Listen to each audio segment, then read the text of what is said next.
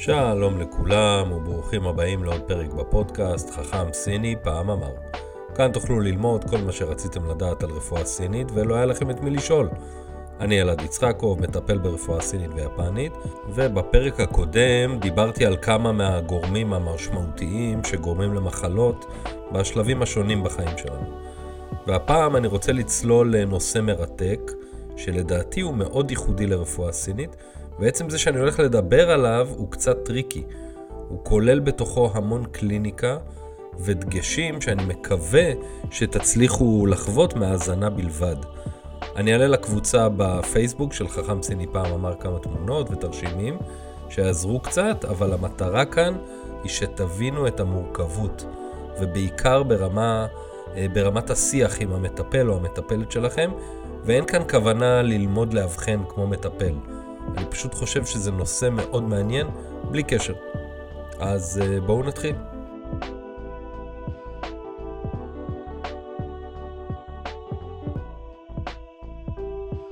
הפילוסופיה של הרפואה הסינית בנויה על התבוננות, והטיפול ברפואה סינית מסתמך על אבחון. צריך להבין את זה לפני שמדברים על התהליך האבחוני עצמו. נגיד והלכתי לרופא מערבי מודרני, והוא יבחן אצלי סטרפטוקוק, או דלקת בכתף, או כל דבר אחר שעולה לכם. הטיפול שהוא ייתן הוא לתופעה הפיזית, שנקראת סטרפטוקוק, דלקת, חומציות בקיבה וכן הלאה. עכשיו, אל תבינו אותי לא נכון. זה חשוב, זה מציל חיים, וזה עובד מצוין בהרבה מאוד מקרים, אבל רפואה סינית לא בנויה בצורה הזו, והפער הזה הוא קריטי. ולפעמים זה גורם לרפואה סינית להיתפס מוזר או לא ברור. אז לפני שאנחנו נכנסים לכלי האבחון עצמם, אני רוצה לדבר על התהליך עצמו וכמה הוא שונה ומיוחד. כשמישהו מגיע אליי לטיפול ואומר שכואב לו הגב, אין לי נקודות או צמחי מרפא שמטפלים בבעיות גב. זה משהו שלא קיים בפילוסופיה של הרפואה הסינית. אני צריך להבין למה כואב הגב. ואם אני אבין מה הסיבה, אני אוכל להתאים את הטיפול. אנחנו קוראים לזה שורש וענף, ובדיוק כמו שזה נשמע, לכל מצב יש שורש, הבסיס, הגורם העמוק או הראשוני של הבעיה, והענף הוא ההתבטאות החיצונית של אותו השורש. כמו ששורש של עץ מנגו לא יניב פירות של תפוזים, ככה בעיה בשורש מסוים תוביל לענפים מסוימים, וזה עוזר לי לאבחן. אבל זה רק הרובד השטחי, כי ברוב המקרים, ובמיוחד במקרים מורכבים וכרוניים, השורש שאנחנו רואים הוא רק קצה הקרחון והוא בעצם ענף בפני עצמו. בואו ננסה רגע להבין את זה עם דוגמה של חרדות. תלונה של חרדות שנובעות מחוסר דם בלב למשל. זה שורש וענף. חרדות ענף, חוסר דם בלב שורש. אבל חוסר הדם בלב הוא ענף של בעיה של מערכת העיכול או בעיית ספיגה, או חולשה של הטחול קיבה, כמו שאנחנו קוראים לזה. וגם כאן יכול להיות שורש עמוק יותר של חוסר באש הכליות וכן הלאה. אז כשאני אומר למטופל שהכל יכול לגרום להכל, זה נשמע מונפץ למי שלא מבין את הפילוסופיה, אבל בפועל זה נכון, בגלל התנועה המעגלית והעובדה שכל מערכת משפיעה ומגבה את המערכת האחרת. אחרי שהבנו את המושג הזה, אני מבין שכדי לאבחן את המצב האמיתי של המטופל, אני צריך לבדוק את כל המערכות השונות והאיברים, ולראות מי לא מתפקד כמו שצריך. אחרי שיש לי את המידע הזה, אני יכול להרכיב תמונה שהפועל היוצא שלה יהיה התהליך הטיפולי עצמו. עכשיו בעצם צריך להבין איך אני בודק את המערכות השונות ואיך אני מסיק מהן מסקנות. אבל רגע לפני שמתחילים, דבר נוסף וחשוב. רפואה סינית היא לא דבר אחד. פרט לעובדה שיש זרמים וגישות שונות שהתפתחו לאורך השנים, כמו הרפואה היפנית שלפי הגישה הזו אני מטפל, יש את uh, אה, TCM, Traditional Chinese Medicine, שזאת הגישה שנלמדת היום בבתי הספר בארץ וברובו המוחלט, המוחלט של העולם. יש גישה של רפואה סינית קלאסית, גישות שעובדות עם הערוצים בלבד, ועוד רבים ואחרים. כל גישה היא בעלת מאפיינים שונים וגישות שונות לגבי הדיקור, הצמחים ואפילו כלי האבחון, ואני לא יודע לספר לכם על כל הגישות השונות. אז כמו שאומרים, רק על עצמי לספר ידעתי, ואני אתן לכם את נקודת מבטי על אבחון ברפואה סינית. אז אחרי ההקדמה המאוד ארוכה הזאת, אפשר להתחיל לדבר על אבחון ברפואה סינית. אי אפשר לדבר על רפואה סינית בלי לדבר על אבחון הדופק. זה תהליך שמאגד בתוכו כל כך הרבה יופי ואומנות, ויחד עם זאת גם פרקטיקה וקליניקה, ודורש יכולת טכנית וברמות מסוימות גם המון המון ניסיון. בואו נתחיל מהפרטים הטכניים. את הדופק אנחנו בודקים בעורק הרדיאלי ביד. יד ימין ויד שמאל כמובן, אני כבר אגיע להבדלים בין הידיים בהמשך. העורק הרדיאלי הוא העורק שנמצא בחלק הפנימי של האמה, קרוב למפרק כף היד, מתחת לאגודל. באזור הזה העורק בולט יותר ושטחי יותר. אני מניח שלוש אצבעות על העורק, האצבע, שאותה אני מניח קרוב למפרק כף היד, האמה והקמיצה שמונחות צמוד אליה, תלוי במבנה של המטופל. אם הוא יהיה גדול יחסית, יהיה רווח בין האצבעות, אם לא, האצבעות יהיו צמודות יחסית. העורקים מורכבים משריר שמתכווץ ומרפה, וזה בעצם הדופק שאנחנו מרגישים ביד. בחלק הזה של היד, העורק יחסית שטחי, ומאפשר לי להרגיש אותו בקלות יחסית. לא לדאוג לגבי התיאורים הגרפיים, אני אעלה תרשים לקבוצת הפייסבוק אה, של חכם סיני פעם אמר, שם תוכלו לראות יותר בבירור על מה אני מדבר. את הבחנת הדופק אפשר לחלק לכמה רמות וסוגי מידע שונים. נתחיל לאט לאט ונסבך את המידע ככל שנתקדם. העורק בנוי בצורה של צינור וזורם בו דם כמובן. אז בשלב הראשון צריך לאתר את העורק בצורה נכונה, כי אצל כל אדם הוא ממוקם קצת שונה אנטומית. הרעיון הוא להרגיש את שיא הצינור ולא את השוליים שלו. דמיינו שאתם לוחצים על בצל ירוק ואתם רוצים ללחוץ על שיא הגליל החיצוני ולא ליפול לאחד מהשוליים של הגליל. כשאני לוחץ על השיא שלו, אני יכול להרגיש את העוצמה המלאה של הפעימה, ולא חלקים ממנה או ההד שלה. אז כמו שציינתי קודם, אחרי שמצאתי את המיקום המדויק של העורק, אני מחלק אותו לשלושה חלקים שונים, מאזור מפרק כף היד, בערך ברוחב של קצה האצבע, תלוי באדם שאני לוקח לו את הדופק, לשלוש אצבעות, האצבע, האמה והקמיצה. עכשיו אני יכול לבדוק את המצב הכללי של האדם שנמצא מולי. אבל רגע, מה זה אומר מצב כללי? זה אומר עוצמת הצ'י והדם בגוף.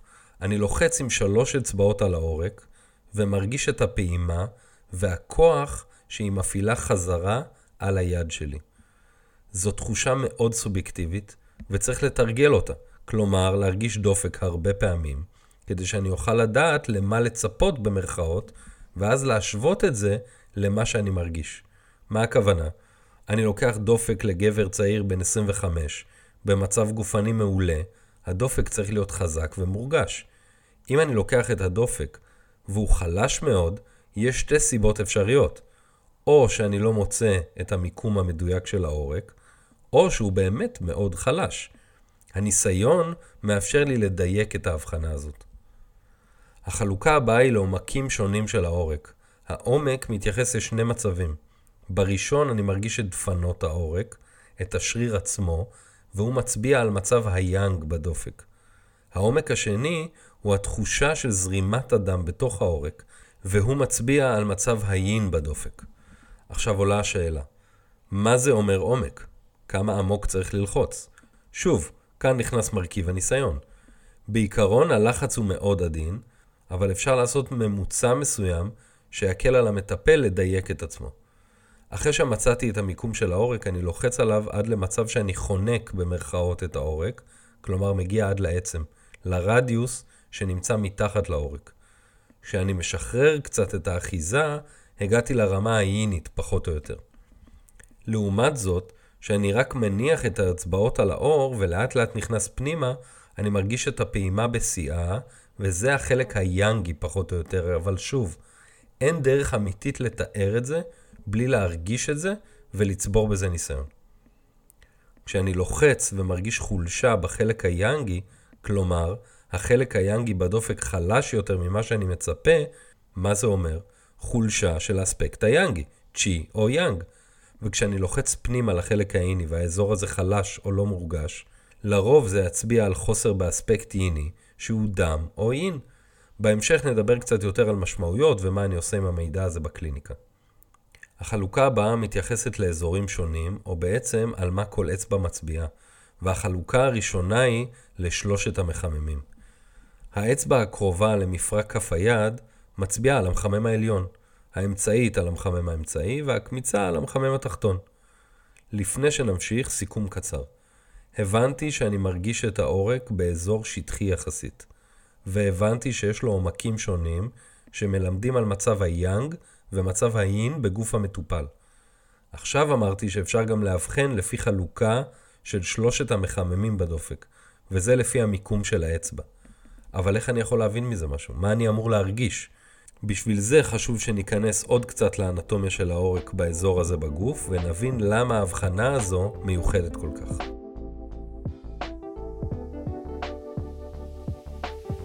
העורקים בגוף נעים מהמרכז החוצה, כמו ענפים של עץ.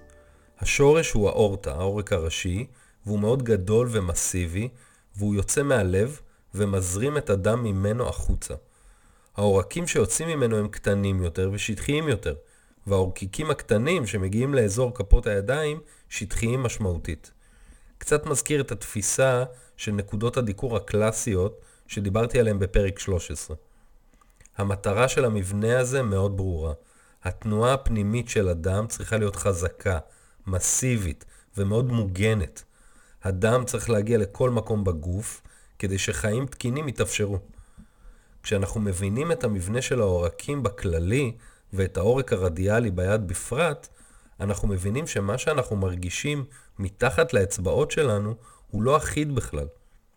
כשעשינו חלוקה לשלוש אצבעות, אנחנו צריכים להבין שיש משמעות שונה לתחושה בכל אצבע, שאותה אני מחלק לשלושת המחממים. בפרק 3 דיברנו על כל מחמם ועל האיברים שנמצאים בו, והאיכות האנרגטית של כל מחמם או אזור כזה בגוף. התחושה הזו צריכה להיות נוכחת בדופק. למה הכוונה? כשאני מניח את שלוש האצבעות על העורק, התחושה מתחת לכל אצבע צריכה להיות שונה. המחמם העליון צריך להרגיש אוורירי יותר, פתוח יותר ושטחי יותר, כמו האנרגטיקה של השן, שהוא מכיל בתוך המחמם העליון.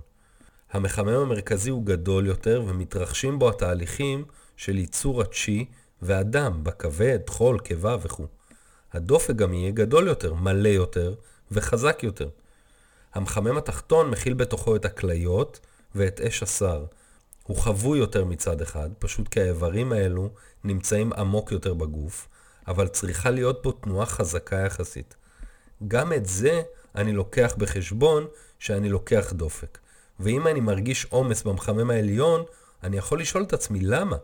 האם יש שם עומס כמו סינוסיטיס, מיגרנה, האם יש חוסר גדול במחמם התחתון ובגלל זה כל האנרגיה צפה למעלה? האם המחמם המרכזי תקוע ולא מאפשר לתנועה תקינה של המחמם העליון לרדת למטה? כל המידע הזה נמצא מתחת לאצבעות שלי ונותן לי תמונה רחבה יחסית, אבל גם מאוד ברורה. אז חילקנו את האזור הקטן הזה של מפרק כף היד שבו אנחנו לוקחים דופק לאין ויאנג ולשלושה מחממים. יחסית המון מידע, אבל לא מספיק מדויק עדיין. קשה לקחת את המידע הזה וליישם אותו לעבודה קלינית אמיתית.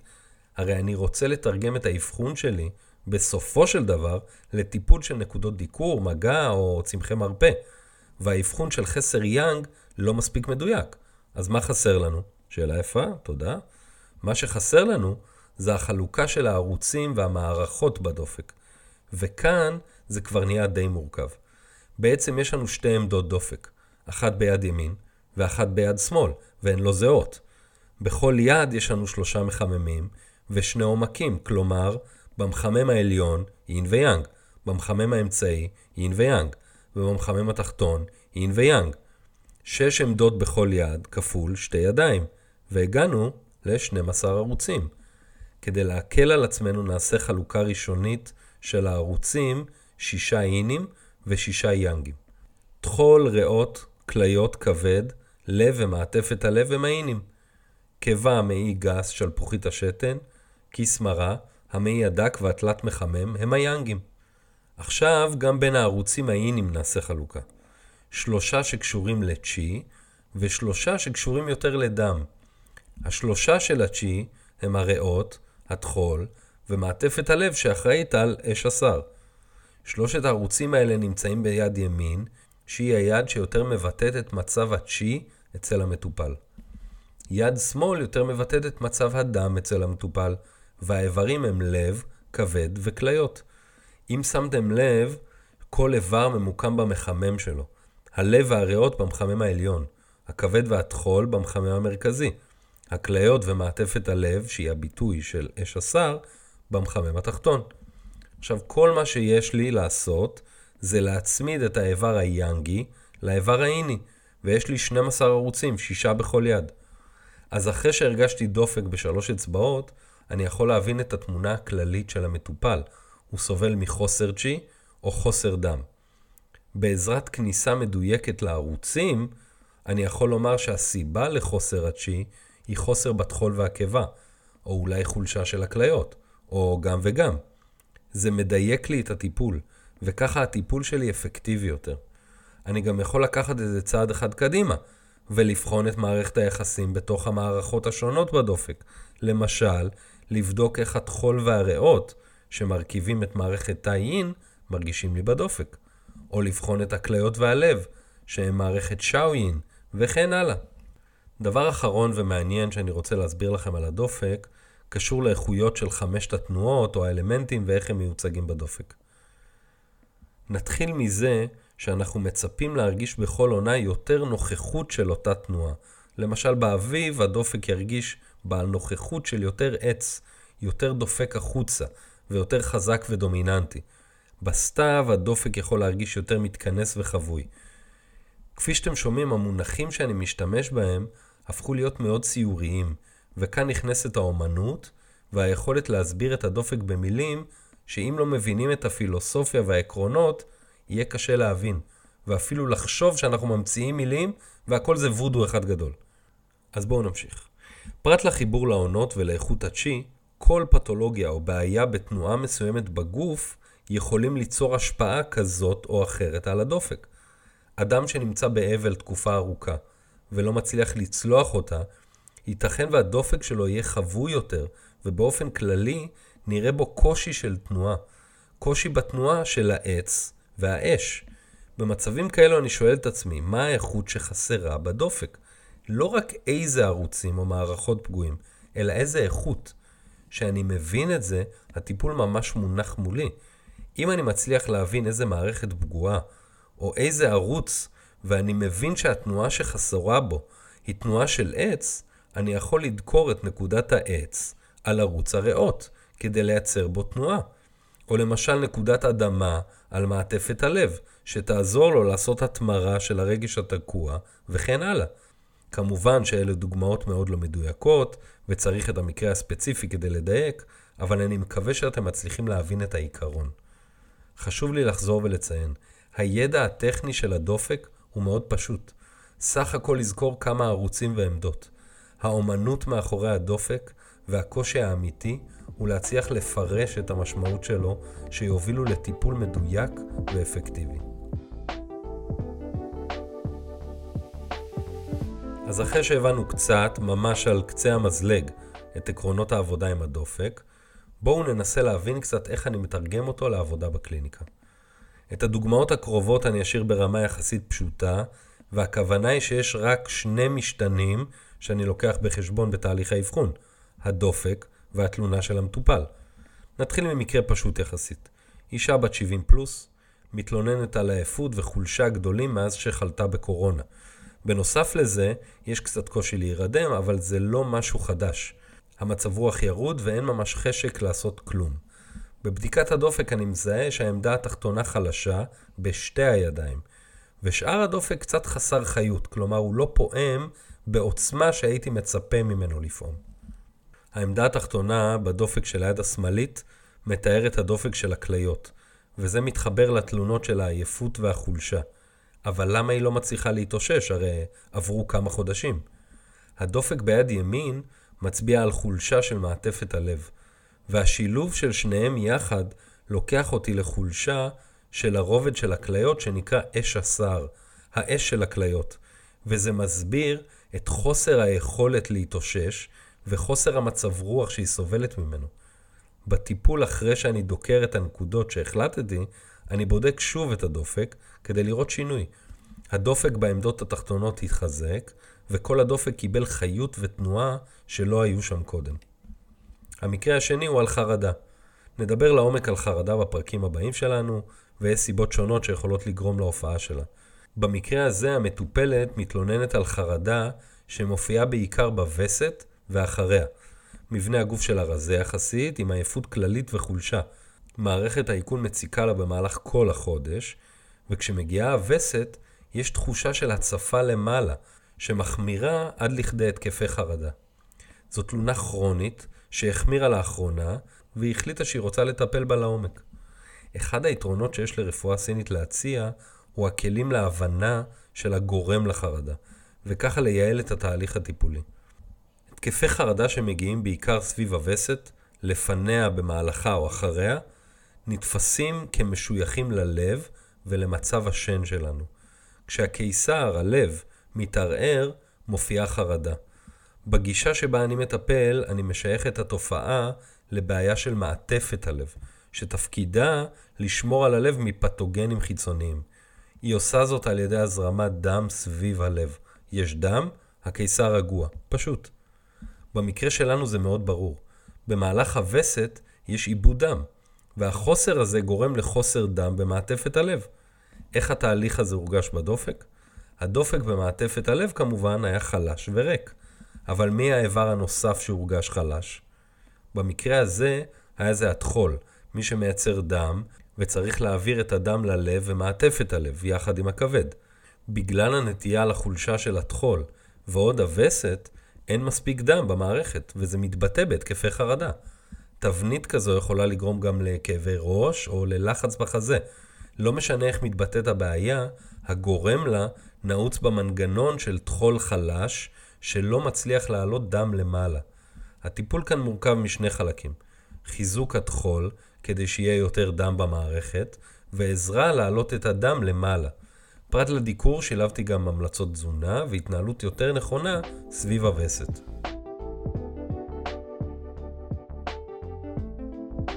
עוד פרק עמוס הסתיים.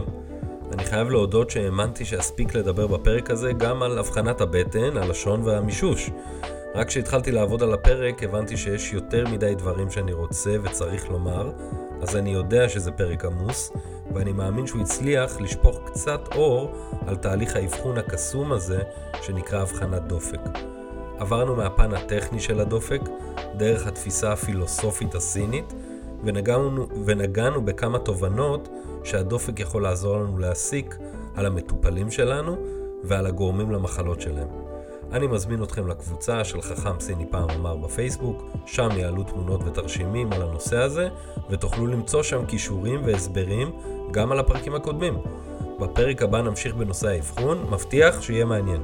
ועד לפעם הבאה, הנה אשמיע לכם מילים מטורפות, אנא הקשיבו הקשבה מטורפת. להתראות.